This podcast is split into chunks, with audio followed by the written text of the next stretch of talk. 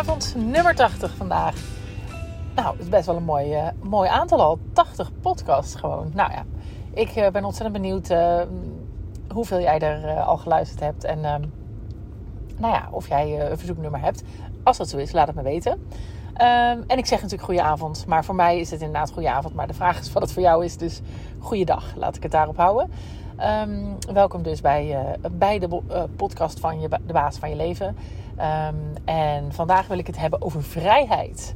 En uh, ik wil het hebben over vrijheid omdat um, ik vandaag op een event ben geweest van Veronique Prins met als thema vrijheid. En nou ja, daar heb ik heel veel hele mooie quotes en verhalen en inzichten gehoord.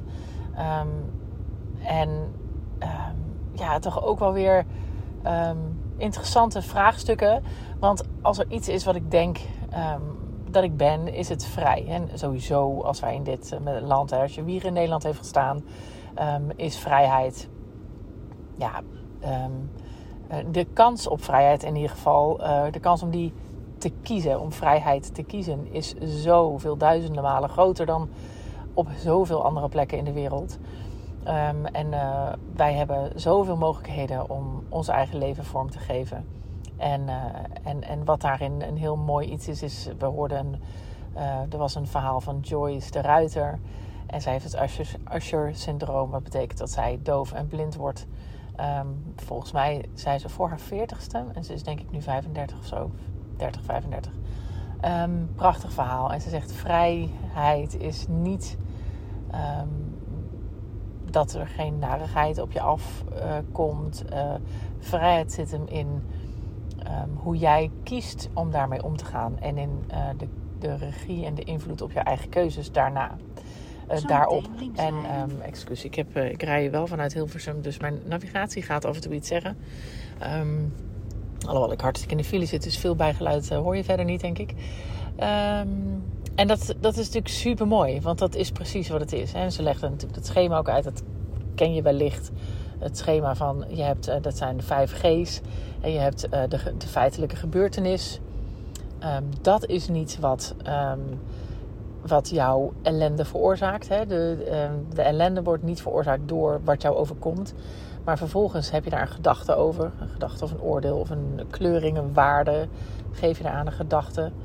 Uh, daarvan, door die gedachte krijg je een bepaald gevoel over die gebeurtenis.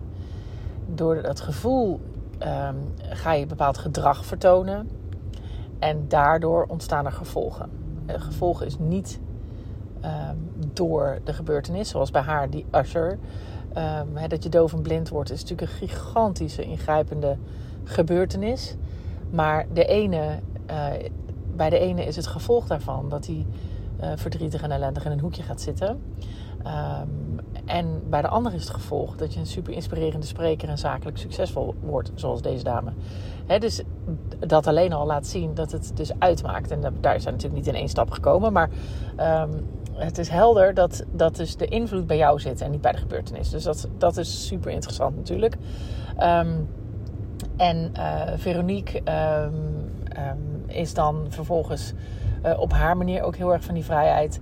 Uh, namelijk, hoe vrij ben jij nou werkelijk? Hè? Dus uh, um, ja, als je bijvoorbeeld financieel afhankelijk bent van, van je man. of je hebt um, het gevoel dat je geen nee kan zeggen tegen um, een sociaal bezoekje waar je denkt, ik moet erheen. Hoe vrij ben je dan werkelijk om te kiezen wat jij wil? dus dat is ook een interessante vraag. En ja, toen ze dus die vraag aan het begin van de dag stelde, dacht ik, oh, nou, ik ben eigenlijk denk ik heel vrij. Ik voel me heel vrij. Uh, ook al heb ik een hele gevulde agenda en is het heel druk. Ik voel me vrij omdat ik dus inderdaad regie heb over um, alle aspecten van mijn leven. Uh, en ook in coronatijd voelde ik me vrij en in regie. Uh, een anderhalf week niet toen het net gebeurde. Toen was ik vrij ernstig in paniek even. Um, maar vervolgens um, ga je eigenlijk dat schema langs oké, dit gebeurt er prima, corona. Wat kan ik veranderen in mijn gedachten, in mijn gedrag, in mijn uh, gevoel over de situatie, zodat ik een ander gevolg heb. Uh, dus ik heb daar ontzettend het gevoel dat ik vrijheid um, creëer. Um, En toch, toen ze het zo vroeg, dacht ik, ah, maar er zitten wel een aantal dingen in waar ik me. Hè, dus ze stelde een paar doorvragen natuurlijk aan de zaal. Ehm, en toen dacht ik, ja, eigenlijk uh, ben ik bijvoorbeeld niet helemaal vrij in zomaar alles durven zeggen. Um, uh, op social media of in deze podcast, uiteraard. Ik vind ook dat ik met sommige dingen natuurlijk wel voorzichtig om moet gaan. Je kan niet zomaar alles over de bühne schreeuwen. Uh, maar ik, ik heb best wel dat ik me soms geremd voel om dingen te delen. Omdat dat consequenties heeft voor het, omdat, ja, ons personeel bijvoorbeeld. dat je dan denkt, oeh, wat zouden zij ervan vinden? Of um, de mensen in Berg waar je toch nog echt uh, ook een project nog wil neerzetten. En waarin je hoopt dat mensen. Uh, kijk, als ze me eenmaal kennen, weten ze echt wel hoe ik dingen bedoel. Maar als ze mensen me nog niet kennen, is dat moeilijker. Uh, dus dat wil je dan nog beïnvloeden. En iemand zei daar iets interessants over. Want die zei van ja, maakt het eigenlijk uit precies met wat je zegt of je dan daar invloed op heb, hebt.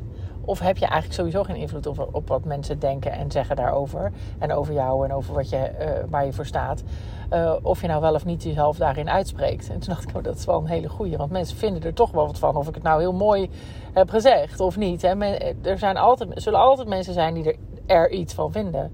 Of die mijn, mijn eh, uitleg niet gehoord hebben. Of niet goed geluisterd hebben naar mijn uitleg. Of, hè, dus, dus heb je werkelijk invloed op wat anderen van je vinden. En ben je niet veel meer vrij in als je dat accepteert. En dat vond ik een hele mooie. Uh, dus daar ga ik nog eens even leuk op kouwen.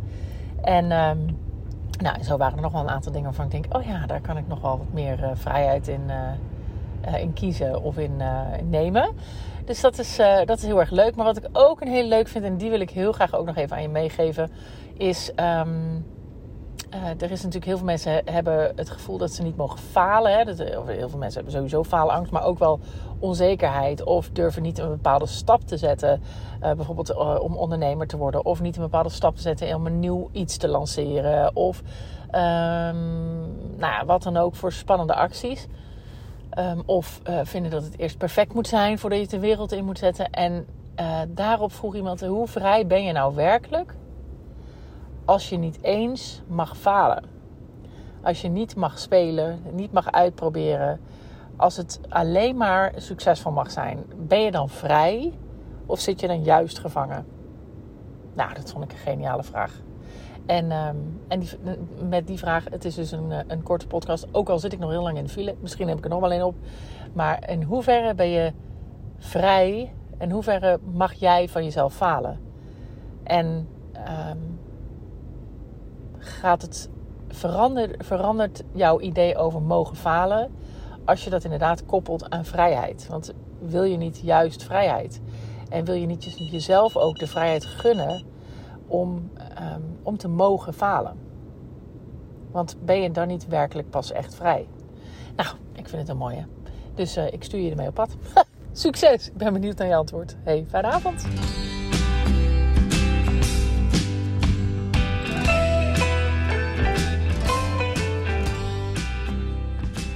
Lieve mensen, dat was hem weer. Ik hoop dat je hebt genoten van deze podcast. En op naar de volgende uiteraard. Het zou mij ontzettend helpen als je de podcast zou willen delen op social media. Zoek me op op Instagram en Facebook onder Juke Stellinga. Tot de volgende keer.